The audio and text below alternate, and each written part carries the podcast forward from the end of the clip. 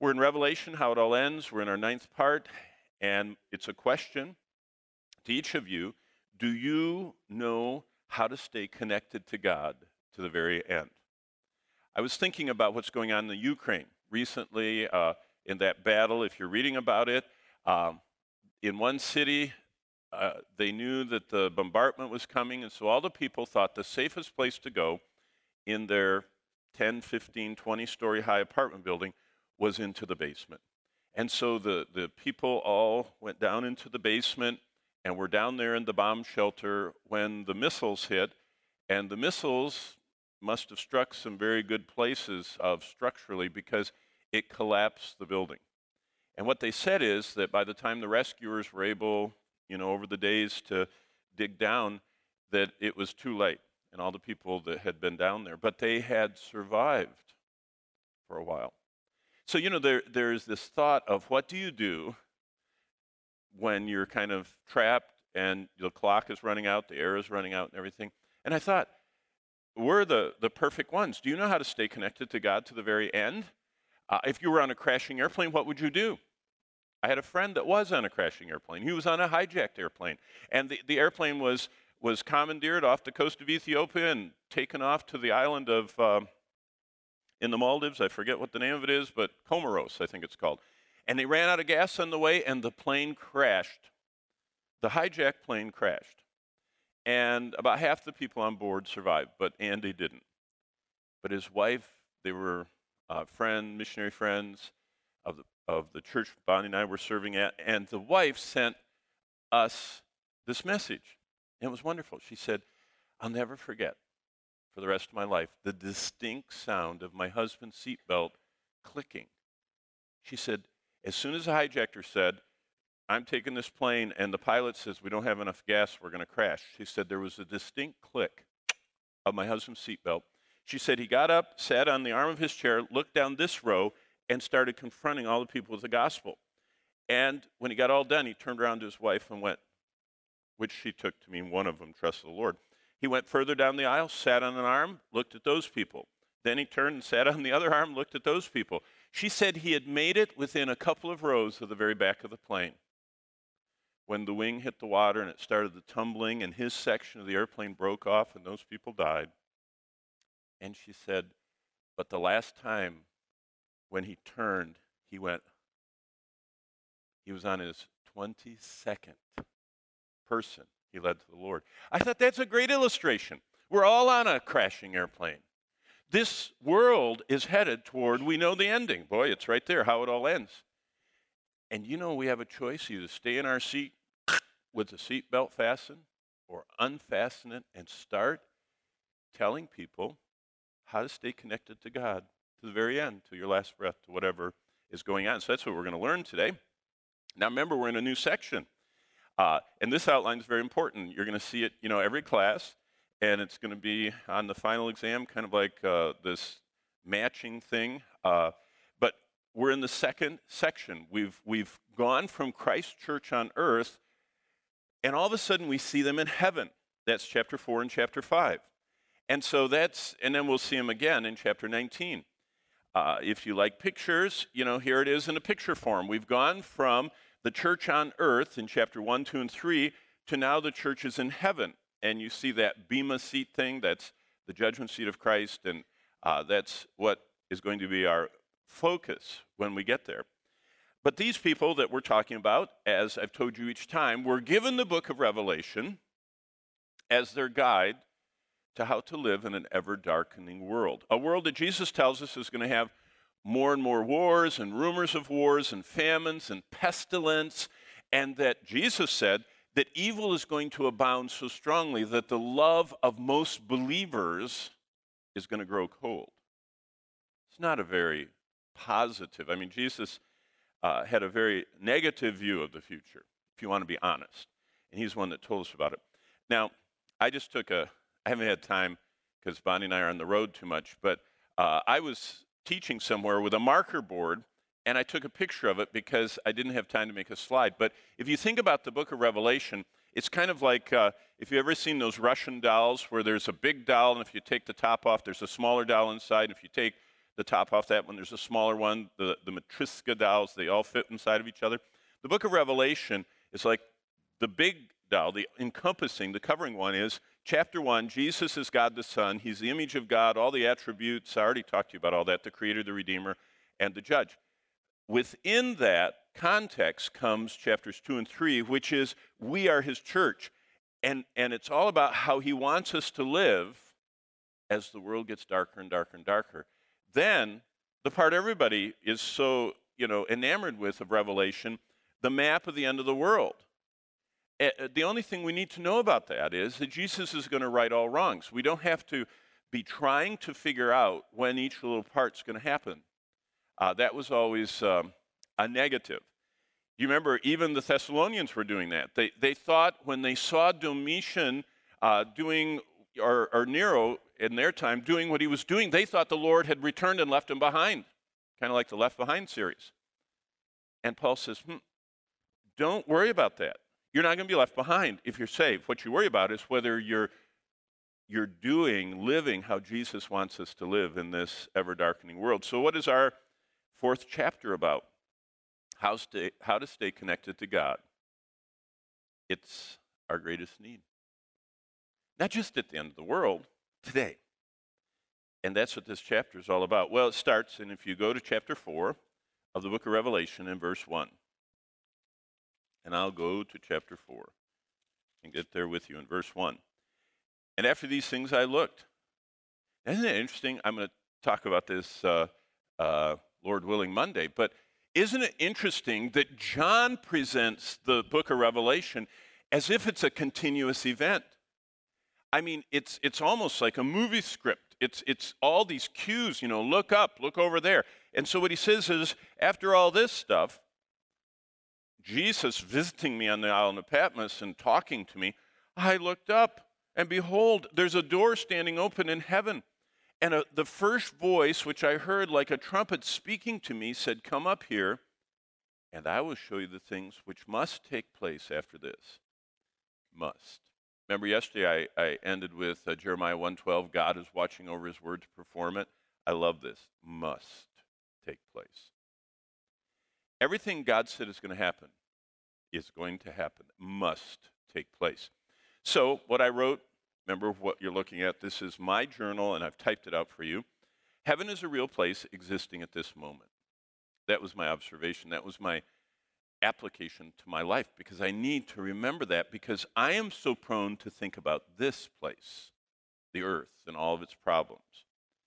After these things, verse 1, which summarizes the words and events of chapters 1, 2, 3, a new scene unfolds before John's eyes. Just as real as those early churches of chapter 2 and 3 was, the throne of God that towers over everything happening to John and Patmos. It was just as real.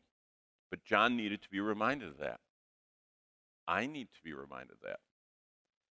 You need to be reminded of that. That right now, with all the things, you know, wondering if you're going to have enough money for that and, and whether or not you're going to be able to have enough strength for this and all of your fears and trepidations about your missions, experience, exposure, whatever that thing is that's coming is coming. And then the summer, and then after the summer, and then, you know, your boyfriend or girlfriend or parents or hope your parents, or maybe they're splitting up or someone's dying of cancer or whatever. We have all this stuff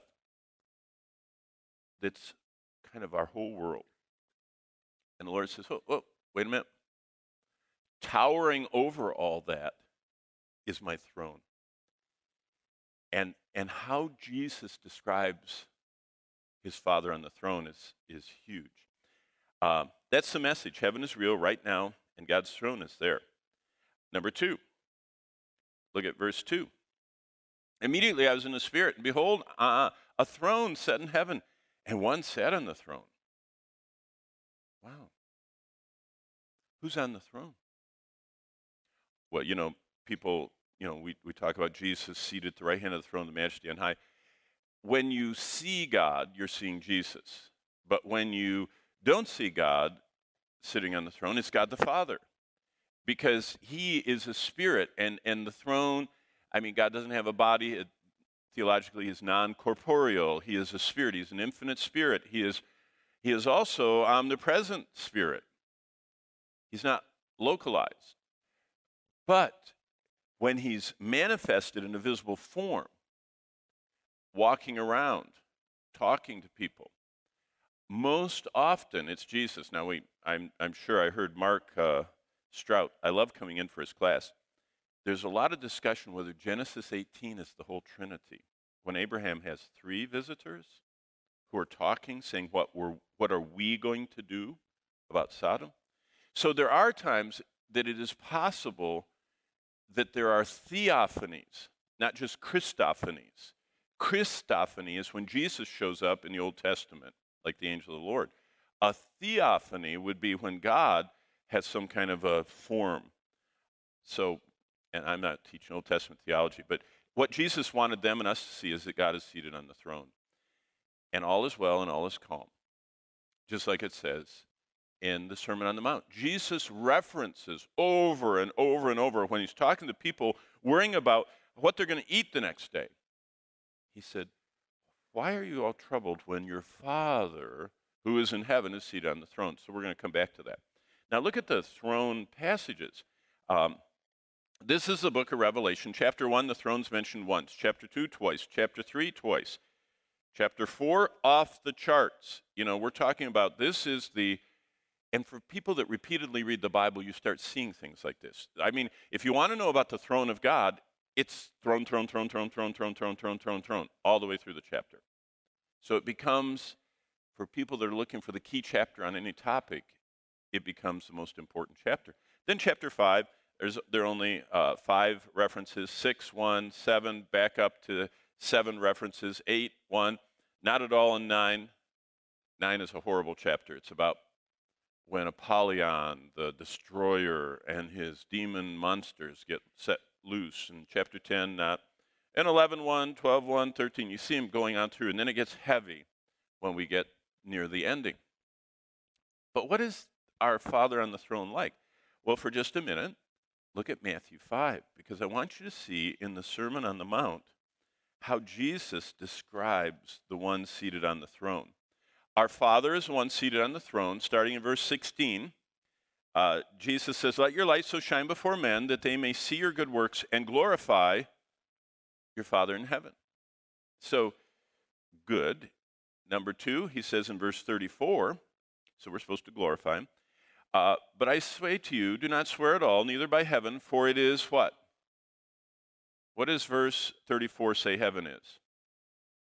God's throne. You know, people, they wonder what heaven's like. Heaven is God's throne, it's where our Father is seated. It's, well, it's what we're going to study today. It's amazing. Look at verse 45 that you may be sons of your Father in heaven. What does he do from his throne? He makes his sun to rise on the evil and the good. Did you know that God, the scriptures tell us, Colossians 1 tells us that God, through Jesus Christ, holds the universe together? There is a lot, I mean, nuclear uh, physicists and theoretical astrophysicist and, and all the people at MIT and Caltech and all the great thinkers of the world still have not solved the, the very basic question. We know that like charges repel, right? You remember that from high school chemistry.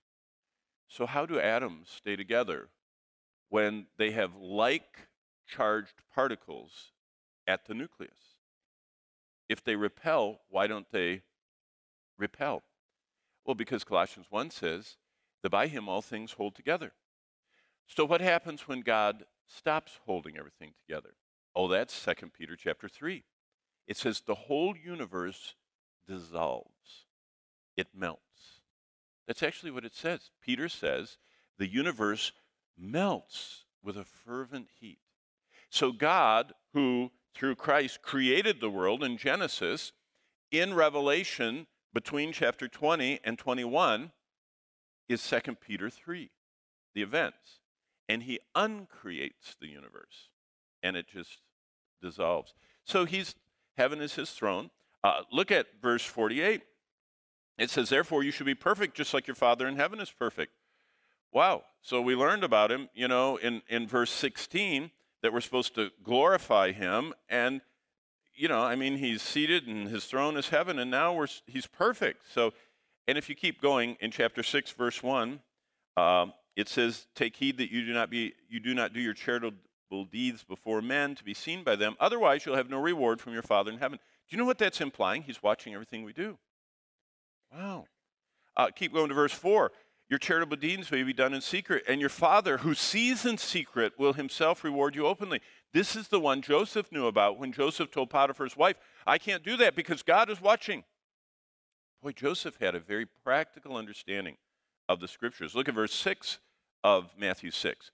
When you pray in your room and when you've shut your door, pray to your Father who is, he's not just seeing and watching.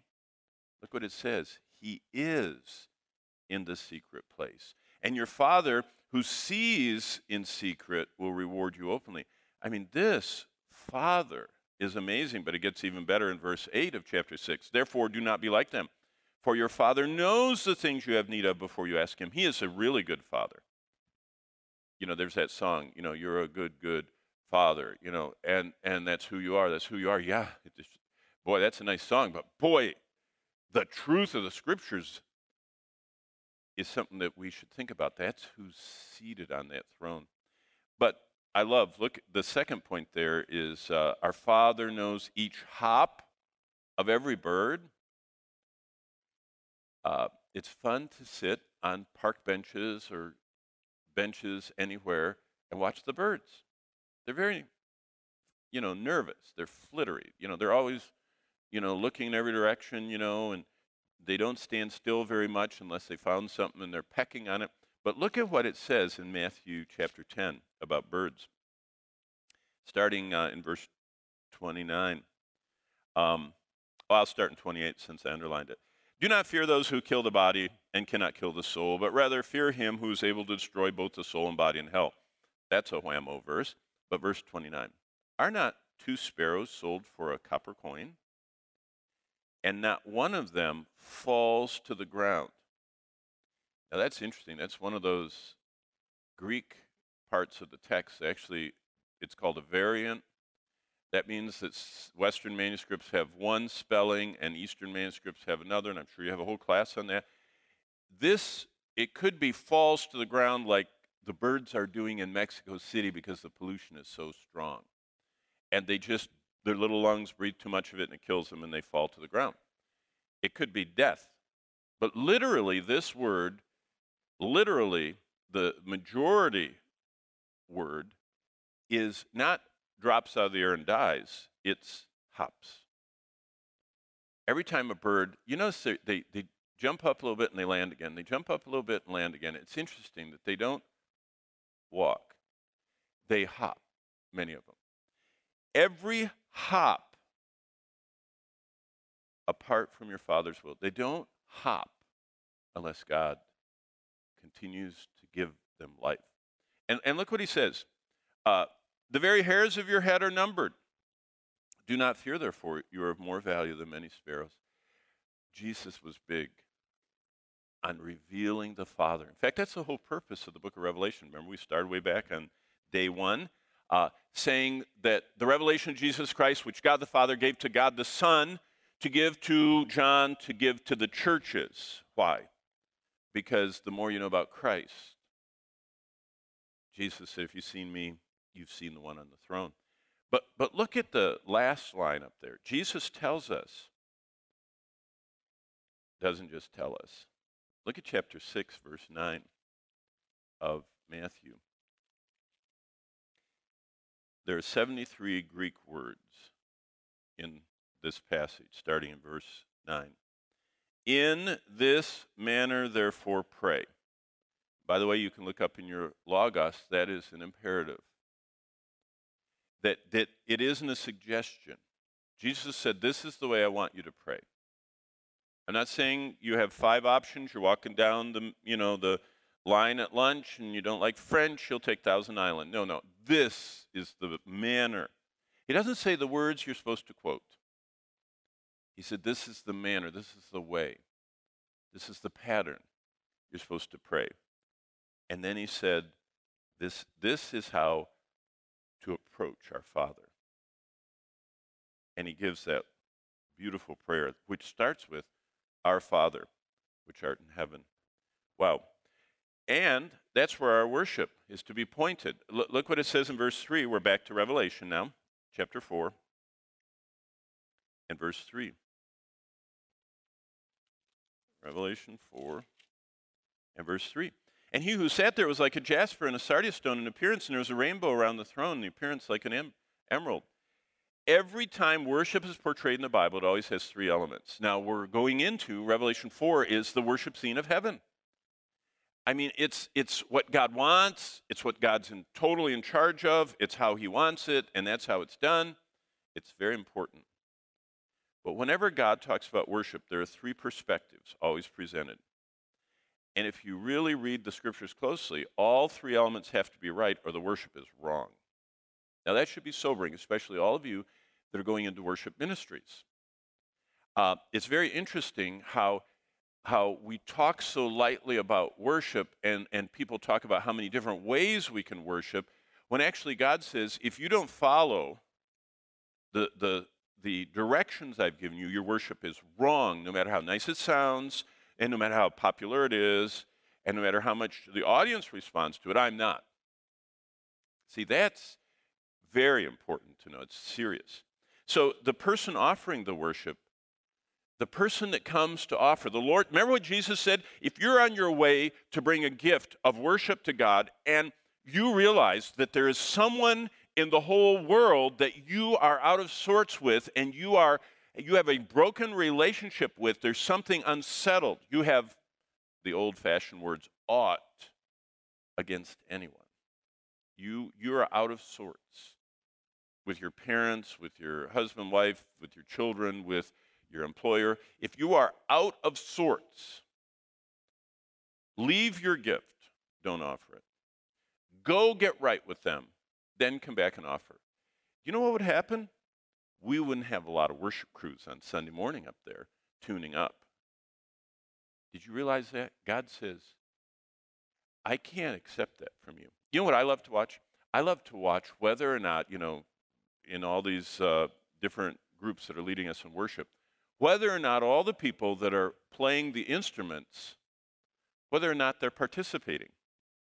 It's wonderful to see a drummer who can, I don't know, the synaptic firestorm in a drummer's brain must be amazing because they're they're they're doing so many different i mean they're moving every part of themselves at once you know uh, doing all that but when you see one that's not only doing all that but they're singing along you see they're not just they're not just doing their skill they're offering their personal i mean they're offering their skill to the lord but they're doubling it they're singing and those same with those guitarists and everybody else and the pianist and, and, you know, during COVID, we watched a lot of the mega services, you know, that had the online services. And, you know, whether it was, uh, I forget the guy, the Harvest, Greg Laurie's band. I love to watch the camera going between all of them. Or uh, Matt Chandler's, you know, band, watching, you know, or whoever. You know, it's, it's interesting. And you know what was fascinating? I don't know if they put a bulletin out, but it was rare to see a musician even when there's like 15 of them, that wasn't participating, singing along with the music. So the person offering the worship has to be right with God. The offering that they're bringing has to be right with God. You say, what is that? Well, look, look at the verse at the bottom. God is a spirit, and those who worship him must worship him in spirit. And, you know, there, there are two ways of applying that energized by the Spirit or, you know, zealously in the Spirit, engaged. So it could be filled, which, you know, is very true, but also passionate and not half hearted and happenstance and ho hum. So you have to worship God in the Spirit, but boy, the other half, in truth. Did you know there are a lot of lyrics of a lot of worship songs that aren't true, but they're pretty? And people write them, publish them, earn great royalties on them, but they're not true. And so that's why we have to be very careful. We have to all be like Acts 17:11 says the church at Berea was. We all have to, even if Paul, the apostle, is speaking, they went home and checked what he taught them against the scriptures. And it's good to even check lyrics against the scripture because the offering they're bringing has to be true. And then the last thing is the one they're giving that offering to. And you know what's interesting? It's very possible for worship people to offer their worship to the audience. And they're totally engaged with how much they can get the audience worked up. Instead of thinking about, is this acceptable in your sight, O Lord? Am I acceptable in your sight, O Lord? I, I want to stop offering until I know there's no unconfessed, unforsaken sin, etc., etc. So where our worship is pointed is what Revelation 4 is all about. Then it, look what happens when the worship is offered. It starts in verse 6. And before the throne there was a sea of glass and crystal in the middle of the throne, around the throne, four living creatures full of eyes in front and in back. Boy, would that be distracting to see those things. And the first creature was like a lion, the second was like a calf, the third was like a face of a man, the fourth was like a flying eagle. And what are we talking about here? Of course, we know they're the cherubim. We find them in the Old Testament. We find them even on the standards that, that were the tribal standards, because when the children of Israel came out of Egypt, they were very orderly. They marched in groupings of, you know, the three tribes, three tribes, three tribes, three tribes, and they each had a standard and each of them actually came behind one of the four cherubim standards. I mean, these the cherubim were featured. They were they were on the curtains. They were you know over the Ark of the Covenant. You say, wow, what is all that for? Well, they're even. Look at this. It says they the first one had a face like a lion. Well, it says he was like a lion, but in the Old Testament it says that they had a face. They, a cherubim is a Satan was a cherubim is a cherubim. He's just a bad one. So we know what Satan looks like. He doesn't wear red tights and have a pointed tail. He has four faces. And the first face is like a lion. The second face, you see, is like an ox. And third face is like a man. The last face is like an eagle. And these four faced creatures, four of them, are always flying around the throne of God. Why? Well, if you think about it, I call it a theocentric orbit. God's in the middle, and they're always rotating him, kind of like the satellites that do our communication have geocentric orbits. They stay at 22,000, what is it, 22,300 or 22,600 miles away from the Earth, so that three of them are, you're able to triangulate and never lose the signal because those three satellites are in geosynchronous orbits. The cherubim are in theo, as in God, synchronous orbits. And so at any given moment, if you, and someday we'll be standing there, you can check this out. If you're standing at God's throne and look this way, you'll see one of the four cherubim faces. If you look that way, you'll see the second face, lion. You'll see an ox. You see a man. You'll see an eagle. So what? That's the four gospels. Matthew, right? You've already studied this. Matthew, he's the king. That's the lion. You know, it's, it's a picture of royalty. Uh, Mark, he's a servant. That's the ox. That's the, you know, that's kind of the picture of a, of a servant. Uh, Luke, he's the perfect man. That's the man. And what does John talk about? Christ is like God in human flesh. He's like an eagle. You know, they used to say the eagles flew closest to God, they were the highest flying thing. And so even the throne is hearkening back to the Old Testament, to the marching of the tribes and to everything in the tabernacle, but it's pointing to the future that Christ will forever be our perfect King, Son of Man, the, the one who was a suffering servant, who is God the Son. So, oh, it's amazing. Verse 7, or I mean, verse 8. And the four living creatures, each having six wings, were full of eyes and around and within, and they don't rest night or day. And they say the only attribute of God that's emphasized the highest emphasis it can get holy, holy, holy, Lord God Almighty, who is and was. But what I wrote, I wrote, what happens when we worship? Most of our lives are dominated by the physical world, our health, the weather, our family, our car, our job, But the Holy Scriptures, each of us hold, were designed to transport our minds away from our physically dominated world that is easiest for us to see and feel, and transport our minds to the spiritually dominated world. My body only works in this physical world and it just wants to stay here as long as possible and it's very interested and curious and it wants to be a part of everything in the physical world. But inside my body lives my eternal, infinite spirit given to me by God, and that spirit longs. Remember what Paul said, the tension? For I desire to depart and to be with Christ, but it is better for me to stay with you. You know, you need to have someone in the body teaching you. But I would rather, my spirit, Paul's spirit was so matured and strengthened and longing after Christ. This world was not his home, and he didn't wasn't just passing through. He couldn't wait to get there. But most of us aren't quite there yet. We're dominated by this world. That's why you see what I have the last part of that slide. Colossians 3:1 is a choice. What does Colossians 3:1 say? Set your affections on things above, not on things on the earth. So even though our body wants to be living for this place, our desires are supposed to be chosen by us to be set on things above. Okay, what's what's going on around the throne? Uh, let's go to Ezekiel 1. Everything that's described in Revelation isn't new. I've said that so many times. Uh, it's all hearken. It's, it's to make us go back and to see the wonder of inspiration and what God has done in His Word. Uh, look, look at what the throne of God is like in uh, Ezekiel chapter 1, verse 4. And I looked, and a great whirlwind was coming out of the north, a great cloud, raging fire engulfing itself, and brightness was around it, and radiant, like the midst of the color of amber out of the midst of the fire. a lot of people have trouble. I was at a, a shop in Galilee once, waiting in line for something.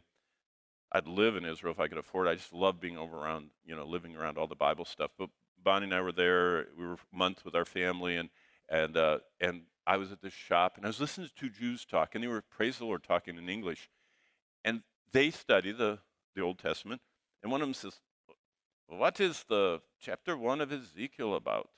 And I thought, I can understand. I don't even know Hebrew, and I could hear. And they started talking about it.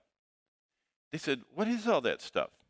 Sounds like a lot of us uh, wondering. Look at verse 5. And from within came the likeness of four creatures. And this was their appearance. They had the likeness of a man, and one and they had four faces. Each one had four wings. Their legs were straight. The soles of their feet were like soles of calves. This is weird stuff. It just sounds, you know, like, I don't know, Disney or something. It's strange. Uh, but all of a sudden it makes sense when you realize that they're talking about the cherubim. Verse 10 the likeness of their faces, each had the face of a man, uh, the face of a lion, the face of an ox, and the face of an eagle. Verse 10. There we go. Now we've got those four. Now it's all sinking.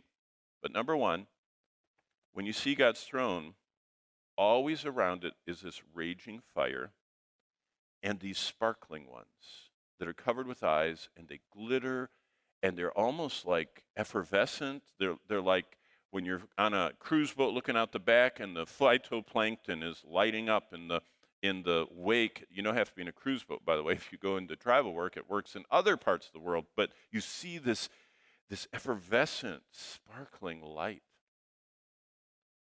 That's what heaven's like. It doesn't stop there. Uh, verse 13. And the likeness of living creatures, their appearance was like burning coals of fire and torches going back and forth, and fire was bright, and out of it went lightning. God's throne is not like sitting in hour after hour of lectures here. You just, you'll be overstimulated when you're there. Uh, you're just like this. It's just like you can't take it all in. You're just looking, and these creatures are flying around, and there's lightning going, and there's, there's like a furnace, the fire, and then the smoke, and it's just unbelievable. And then there are these, verse 18, and their rims were so high, they were awesome. Their rims were full of eyes around the four of them. Do you know what's happening? We're getting to the edge of what a human can describe. Ezekiel is seeing something and he doesn't know what it is. And he's busily obeying God and writing it down. And he's just trying to put words. In verse 19, when the living creatures went, the wheels went beside them. And when the living creatures were lifted up, the wheels were lifted up. And he just said, what is going on. Wow. That's what it looks like around God's throne. And look at verse 22. It says, The likeness of the firmament above the heads of the living creatures was like the color of an awesome crystal stretched out over their heads. Imagine, you know, in heaven, things that are so little and hard to get on earth are giant. Do you realize that the gates going into heaven are made of one pearl? That means the gates are 1,200 mile high pearls. Oh, how big was the oyster? You know what I mean? Can you imagine? Heaven, the walls are 1,500 miles high, but the gate is at least 1,200 miles high. It's, and, and, well, I'm going to wait till we get to heaven because there's something to think about. Why did God pick pearl for the gates? Uh, there has to be a reason. And then look at verse 24. Here's the last thing around the throne the sounds of mighty water and sparkling like, uh, like burning fire.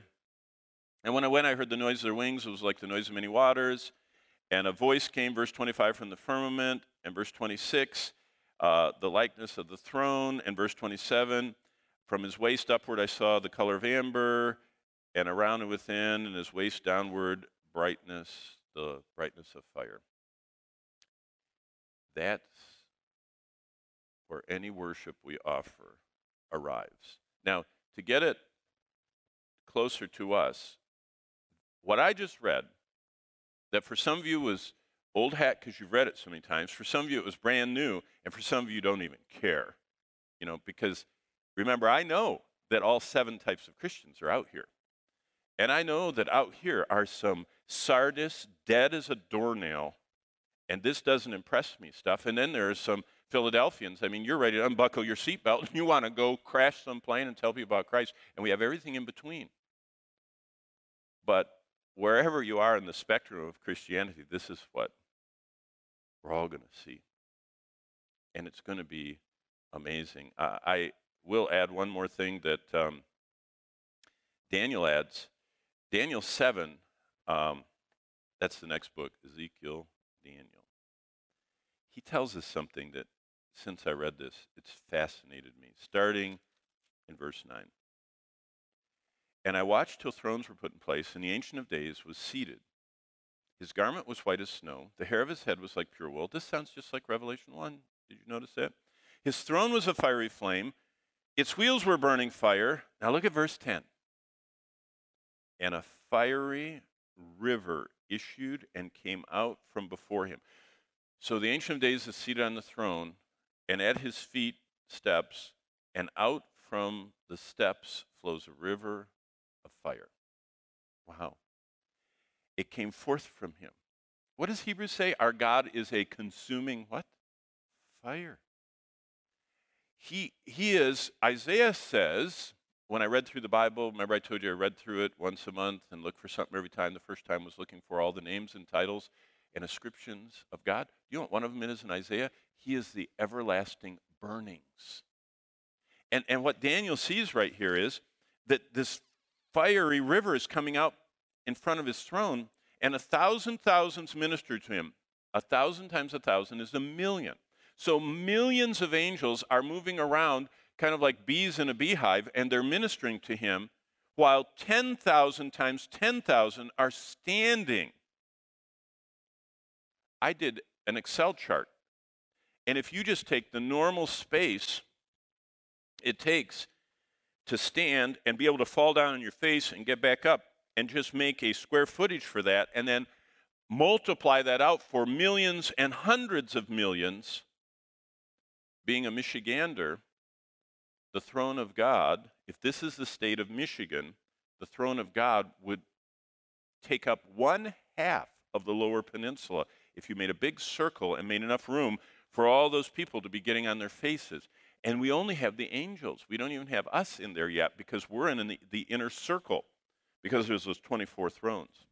So, what do we see in heaven? We see a throne, a river of fire, a sea of glass, these living ones that are uh, flying around, the 24 elders that are seating, and these countless angels that Daniel's talking about. It's awesome. Now, think about this 2 Corinthians 5.10.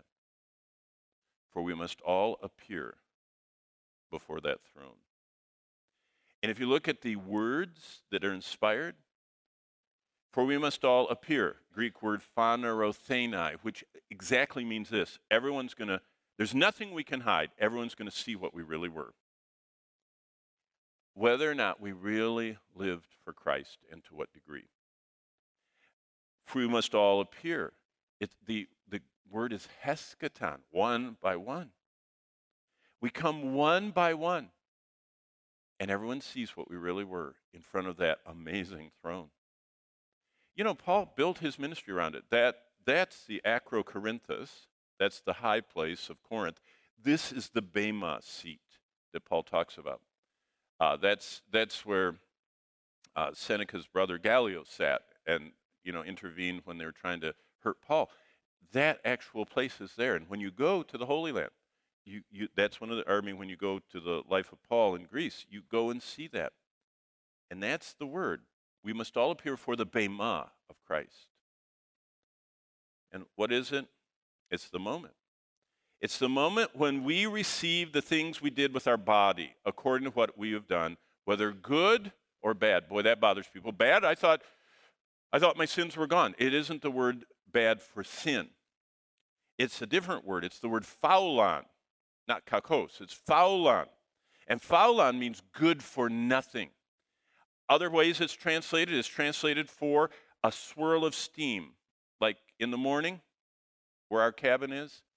Whenever it's cold and the, you know, here on Schroon Lake and the sun comes down and if the ice is melted, and the sun comes down and the light touches the water, you'll get a little wisp of steam that will move. That's the word faulon. It means it's something that appears for a while and it's gone. You can't grab it. You can't hold it. It's just gone. It's also the word for what we call dust devils. When wind blows down the street and it picks up, you know, little bits of trash or leaf or dust or dirt, and you see this tornadic kind of little swirl, and it's gone. You can't get them. God says everything we do in life, once He erases the record of our sin, either comes out good, eternal, going to last forever, or good for nothing. And that's going to be what's revealed in front of his throne. Philippians 3 3 adds one more thing to this. Paul said this, Philippians 3 3, For we are the circumcision who worship God in the Spirit, rejoice in Christ Jesus, and have no confidence in our flesh. Did you catch that? Born again Christians have circumcised hearts. We get a new heart so that we can worship God. So, what I wrote is true believers are worshipers. We're all worshipers. And in Revelation 4 and 5, we see a future picture of all of us true worshipers, worshiping at the highest level. The next thing I saw here is uh, Revelation 4 8 tells us exactly how God wants to be worshiped. And verses 9 and 10 talk about his holiness. You're going to be reading that this week. Verse 11, it's completely focused on God. But let's go back to where we started. Okay? We have four minutes. Everybody ready? I'm going to do a field trip. Everybody ready? Everybody stand with me, please. And we're going to quote the Lord's Prayer. You ready? All of you know it by heart. Only since I just described for you the throne, I want you to think about we're going to be standing around that thing with all those creatures and all that lightning and everything else, and you're going to be looking up at the Lord. And this is how He wants us while we're on earth to focus on Him, okay? So you can say the Lord's Prayer out loud uh, with your eyes open or closed or whatever, but think of Him. Here we go. Let's say it together. Our Father, who art in heaven, hallowed be thy name. Thy kingdom come. Thy will be done on earth as it is in heaven. Give us this day our daily bread and forgive us our trespasses as we forgive those who trespass against us.